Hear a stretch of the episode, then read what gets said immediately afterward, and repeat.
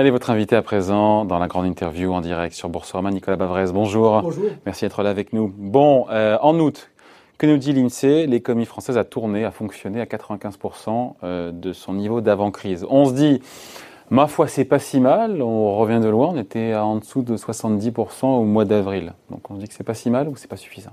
Non, mais je crois que ce qui vient d'être dit est tout à fait vrai. C'est-à-dire qu'on a eu un rebond mais on n'a pas de relance, on n'a pas de vraie reprise. Donc le rebond est là.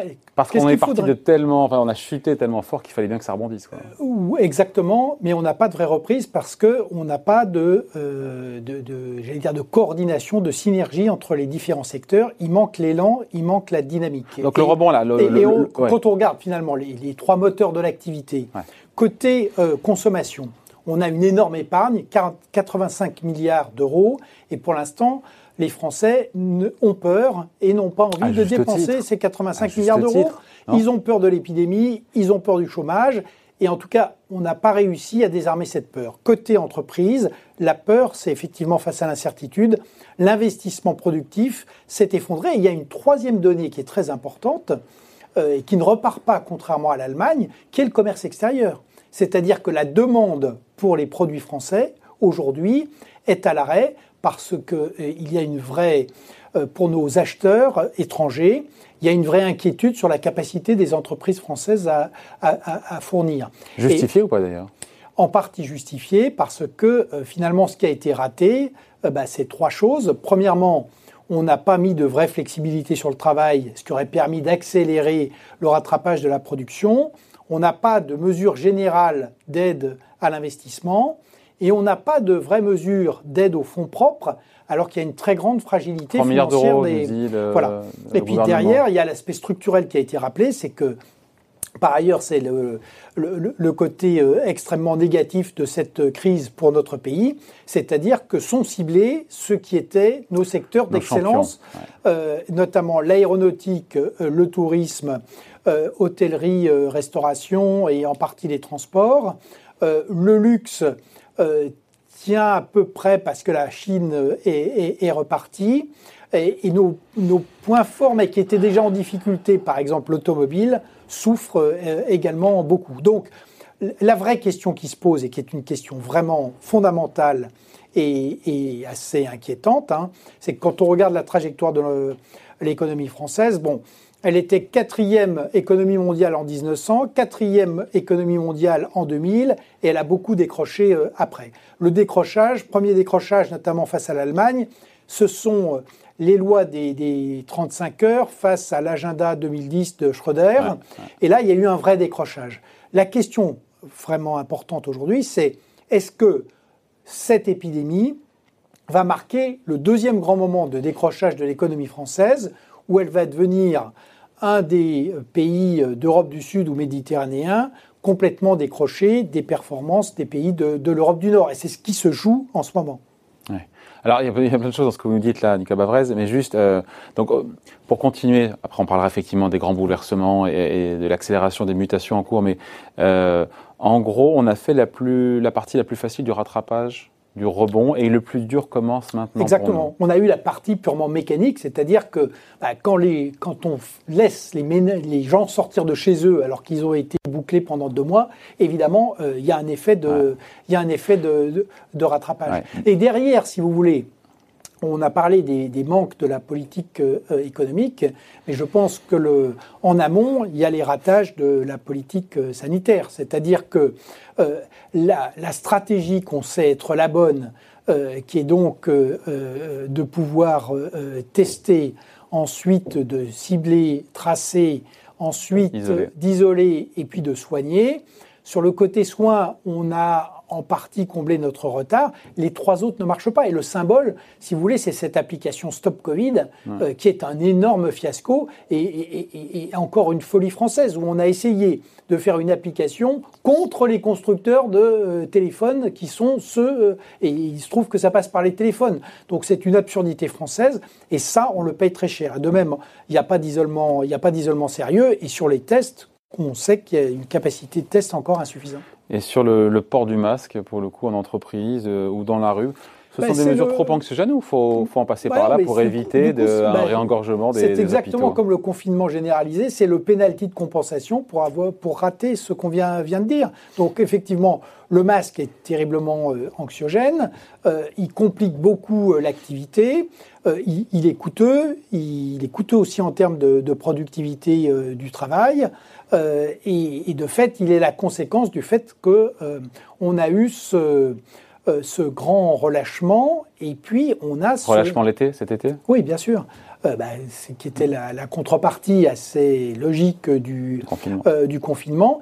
et que surtout, on est en retard sur euh, tester, tracer et, isoler. Ça, ça ne marche toujours pas, ce qui est quand même incroyable, puisque...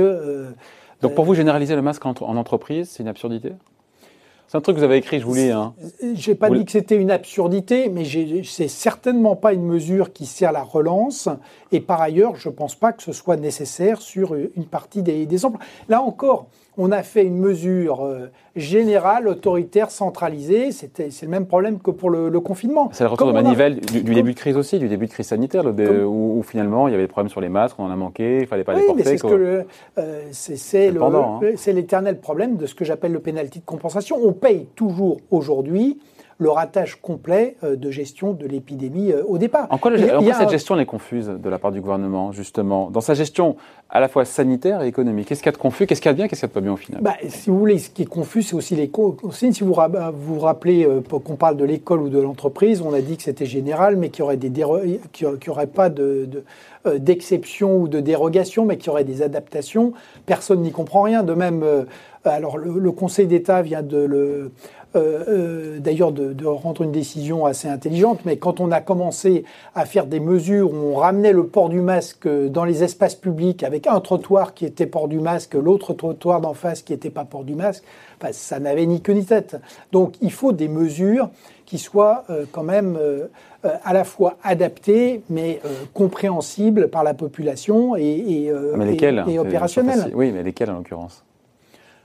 Parce que derrière, il y a cette question de la confiance. C'est ça, en fait, qui On aura beau faire un plan de relance, et on sait qu'il y a ces 100 milliards d'euros, 85 milliards d'euros d'épargnés euh, par les Français. tant qu'il a pas, tant qu'on a, euh, tant qu'on a nos masques, tant qu'on a peur du Covid, euh, voilà, il y a peu de chances que la confiance, que les boîtes investissent, que les gens consomment, et, notamment avec les, cas contacts, pardon, mais on va tous potentiellement vite rester chez nous, hein, si, avec, la quatorzaine qui pourrait être réduite pour, le coup. C'est bien pour ça que, si vous voulez, c'est pas tellement une, des mesures, c'est une stratégie globale qui reste aujourd'hui qui ne fonctionne pas parce que euh, on a des lacunes sur les tests, on a des lacunes sur le traçage. Alors là, énorme, ça n'existe.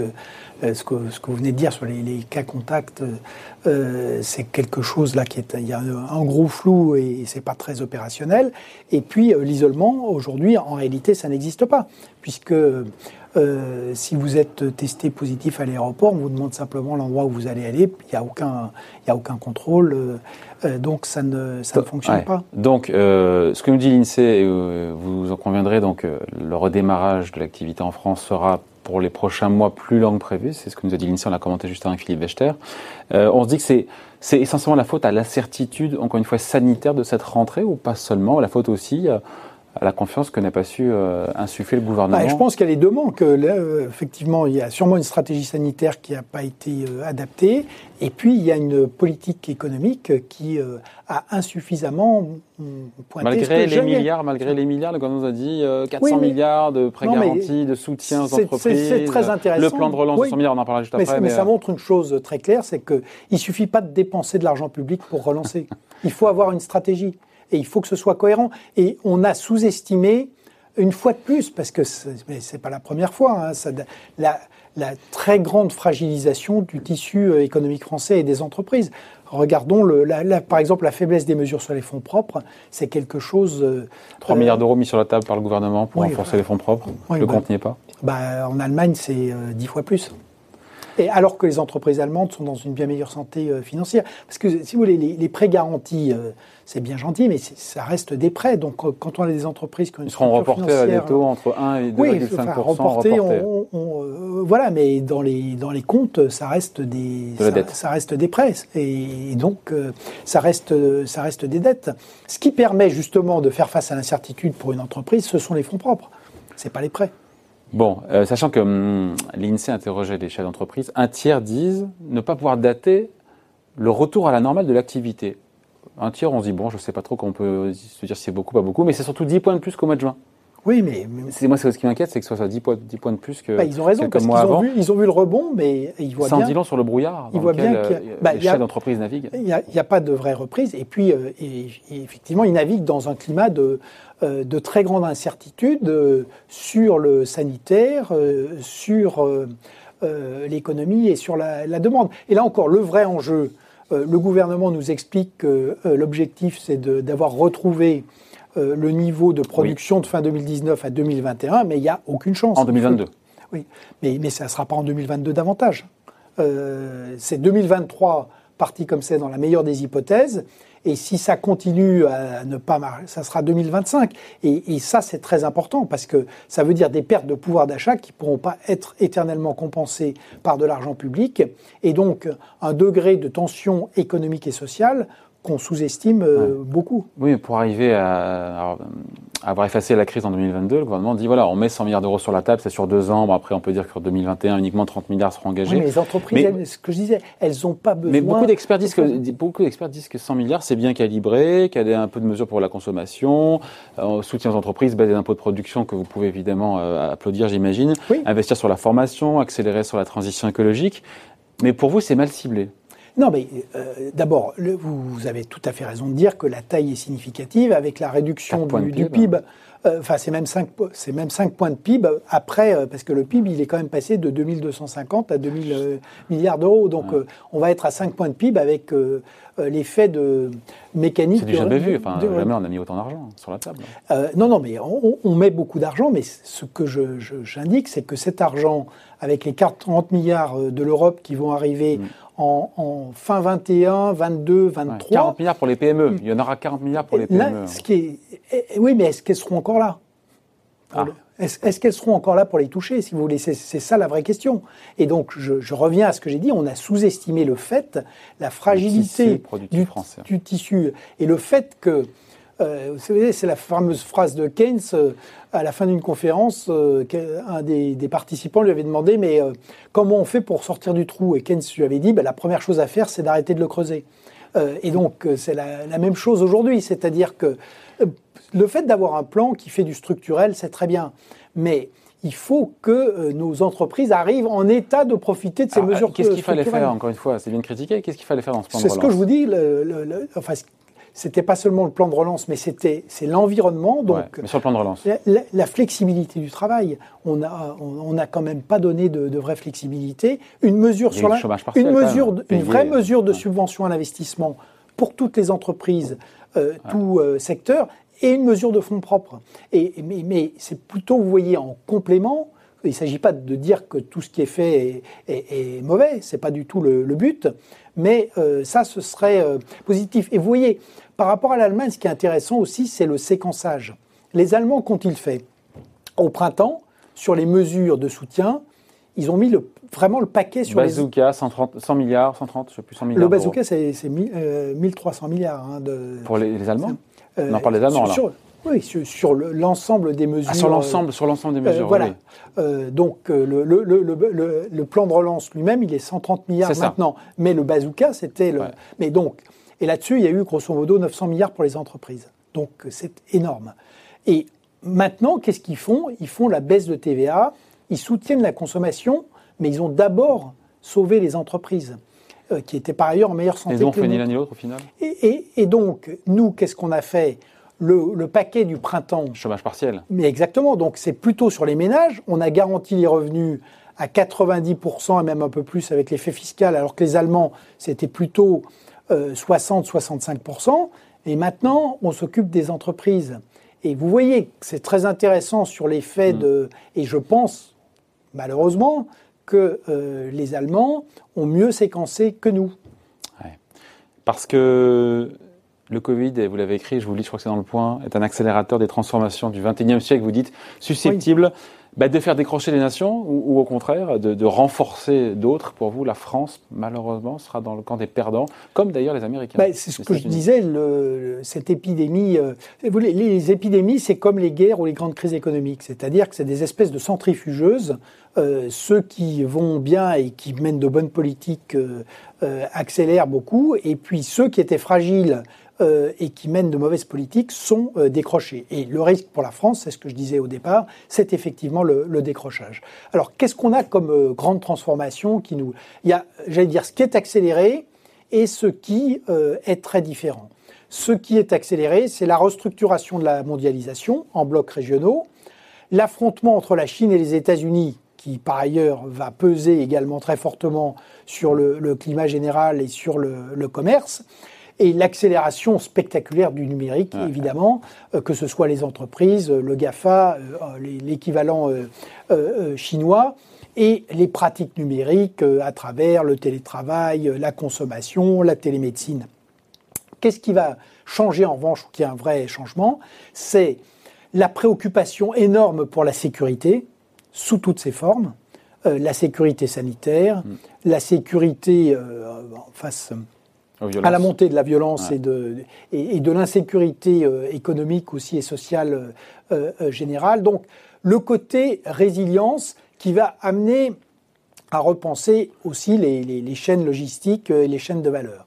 Ce qui va changer aussi, bah, c'est tout ce qui concerne le, sans doute les villes, les métropoles, alors il faut, la fin, la fin il faut être prudent parce que ça. Alors non, non. Euh, enfin, sur le long terme, évidemment non, parce que si, si on reprend les, les grandes épidémies, par exemple la peste noire de 1348, les villes ont été très frappées, elles se sont vidées. On, par exemple, au, Royaume-Uni, on a même eu des, des, des, bourgades, il y a eu 1000 bourgades qui ont été désertifiées, qui ont été rayées de la carte. Mais à long terme, les villes ensuite ont ramené, ont fait des incitations pour ramener euh, des gens euh, ça a accéléré le progrès technique et les villes sont sorties renforcées euh, au, à partir du 15e, 16e siècle. Mais il y a quand même eu un siècle, de, un siècle très, très compliqué. Donc je pense qu'à long terme, la dynamique de ces très grandes métropoles qui structurent la mondialisation, elle va évidemment se poursuivre avec l'effet de concentration des richesses et des talents. Mais à court terme, je pense qu'on a des vrais changements. On voit que euh, une partie des gens maintenant veulent vraiment partir euh, des centres des, euh, des, très grandes villes. Ils veulent une maison. Ils veulent. Le confinement a quand même marqué au fer rouge les ménages. On s'aperçoit qu'ils veulent des voitures. Les transports en commun vont aussi avoir des vraies difficultés. Et là, pas seulement en France. Hein, on parle du, du, panorama mondial. Et puis le travail est quand même fondamentalement euh, modifié. Quand on plus regarde aujourd'hui, distance, plus de voitures. Oui, alors on a des, entreprises comme Twitter qui proposent maintenant, enfin ce qui paraît d'ailleurs euh, complètement déraisonnable, le télétravail à vie pour certaines fonctions, évidemment pas pour tout le monde. Mais euh, on voit que, vous voyez par exemple, dans le, cabinet d'avocats dans lequel je travaille, les,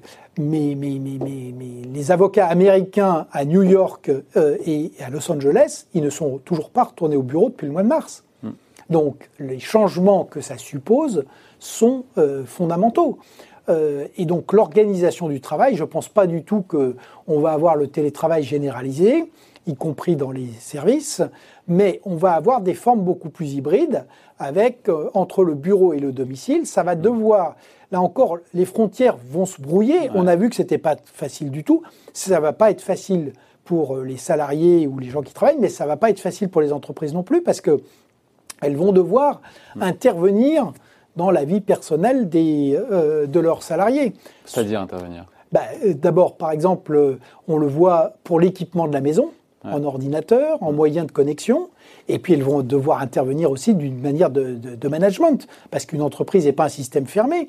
Donc comment est-ce qu'on intègre les nouveaux arrivants euh, comment est-ce qu'on manage des équipes avec des gens qui sont à moitié au bureau, à moitié. Euh, les, défis, euh, les défis, sont là, avec des économies sur le, les mètres carrés de bureau, en passant aussi. Alors, avec peut-être euh, des économies, ou en tout cas des, nouvelles formes de bureaux qui devront être beaucoup plus euh, souples, euh, adaptables, et je reviens à ça, qui devront intégrer beaucoup plus une dimension de, sécurité et de sécurité sanitaire. Donc ça,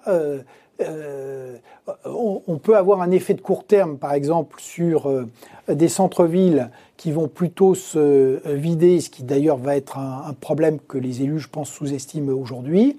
Un, problème éventuellement pour l'immobilier de bureau, comme on a un problème d'ailleurs pour les commerces de, de, centre-ville.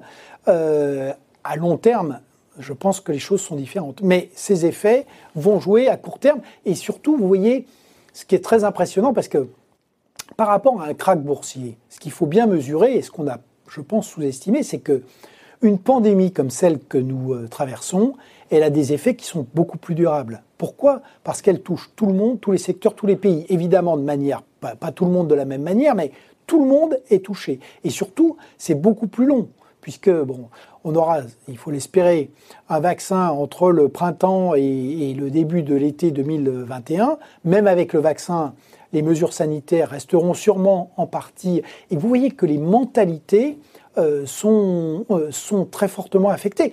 Les, les Français, comme tous les, les, comme les Indiens, comme les Sud-Africains, comme les, les gens ne sont pas pareils après deux mois de confinement. Hmm. Et il n'y aura pas de, si vous voulez, il y a toujours l'illusion qu'on va revenir à la normale et que la normale c'était avant. Alors d'abord, la normale, elle n'était pas, euh, euh, elle comportait beaucoup de problèmes et dysfonctionnements, mais surtout, euh, il n'y a aucune chance. Tout ne sera pas changé, mais les choses ne seront pas comme avant. On, finit là-dessus et encore que si on tient un peu la plotte, notamment s'agissant de la France, qui fait partie pour vous des nations qui devraient, toutes choses égales par ailleurs, être faire partie des nations perdantes. C'est un petit peu son parce que je vous ai lu là aussi, vous dites euh, on va tout droit vers la désintégration de la nation, de la société, de la nation, ce qui ouvrirait possiblement un, boulevard aux populistes. Bah, si vous voulez, c'est le problème de cette épidémie, mais là encore, c'est plutôt la poursuite de ce qu'on avait euh, déjà connu. On sait que la France est une espèce d'archipel, que la nation est, aujourd'hui extrêmement éclatée euh, en termes de classe sociale, en termes de communauté, en termes de, de, de génération, en termes de polarisation euh, des espaces. Et cette épidémie, pour ça, elle est terrible, parce que le masque, mais aussi le confinement, euh, mais aussi euh, euh, tous les espaces publics qui sont contraints ou les services qui sont fermés, c'est une formidable mécanique de repli de, de, de, de chacun sur soi. Donc c'est là où il y a un risque, mais c'est là aussi où il y a une formidable, où il y a une formidable chance. Et, et je, je m'inscrirais peut-être en, différemment de ce qui a été dit auparavant par Philippe Wechter, c'est que moi je pense que c'est un temps de reconstruction. Et donc la seule manière d'en sortir, c'est euh, on est retour en 45. On a un pays qui aujourd'hui a un, système productif euh, qui est euh, laminé, en partie décroché. En 45, il y avait une économie à reconstruire. Oui, qui a été détruite. Mais, mais, la nôtre, elle est à reconstruire aujourd'hui, il faut être clair. Elle est à reconstruire. Quand vous regardez le retard technologique qu'on a pris, quand vous regardez les problèmes en termes de mobilisation des, des, des, talents et des compétences, quand vous regardez l'héritage euh, de maintenant euh, quatre décennies de chômage structurel, l'économie française, elle est à reconstruire. C'est pas seulement une, euh, c'est pas seulement une relance. Et c'est là où il faut travailler sur un pacte économique et social. Il faut travailler également sur le, la manière dont on ressoude la nation et dont on repositionne notre pays euh, en, en, Europe et dans, le, mm. dans ce système de mondialisation qui se restructure. Mm. Et les Américains sont là-dessus ou sont perdants aussi, euh, pour vous, potentiellement ah, les, les, Américains, pour l'instant, sont en, en, très très grande difficulté. Pas la parce que américaine. euh, bah, pour des raisons qui sont claires, ils n'ont pas du tout réglé leurs problèmes économiques. Il suffit de voir le déficit commercial avec euh, la Chine. A maintenant, Donald Trump a installé dans ce pays euh, une quasi, euh, enfin une guerre civile euh, froide, une nation extrêmement divisée. sur le plan technologique, il y a à la fois beaucoup d'avances, mais toute une partie de la population qui est complètement déclassée et qui ne comprend rien aux nouvelles technologies. Et puis, l'Amérique a perdu tout son soft power. Donald Trump a systématiquement démantelé, cassé les traités, les alliances, tout ce qui faisait la puissance de euh, la, puissance des États-Unis. Et une des choses à prendre en compte, c'est que de toute manière, maintenant, les problèmes internes aux États-Unis sont tels que que ce soit euh, Biden ou Trump qui est loin d'avoir perdu, soit dit en passant, mm. euh, de toute manière, les États-Unis seront terriblement concentrés sur leurs propres problèmes dans, les, dans les années qui viennent. Donc ça, ça veut dire qu'il est grand temps que les Européens se prennent en main. Ils ont commencé à le faire sur le plan de l'économie, il faut qu'il fasse sur le plan euh, de la stratégie, de la sécurité. Et donc, euh, maintenant qu'on a, on a une Europe monétaire qui s'est quand même euh, relativement structurée, une Europe économique qui est en train de naître, il nous manque l'Europe politique. Et, c'est ça le grand dossier des années 2020 pour le pour l'Europe et, et, la France a là-dedans une vraie carte à jouer. Mais à condition qu'elle règle ses problèmes. C'est toujours la même chose. Si on n'est pas capable de régler nos problèmes, on n'est pas crédible, même quand on porte des bonnes idées, ce qu'on fait sur le plan de la défense et de la sécurité, mais on n'est pas crédible. Voilà, merci en tout cas. Merci d'avoir été avec merci nous. Merci beaucoup. Invité donc Nicolas Bavrez, invité de la grande interview en direct sur Boursorama. Merci, bye. Merci. À bientôt.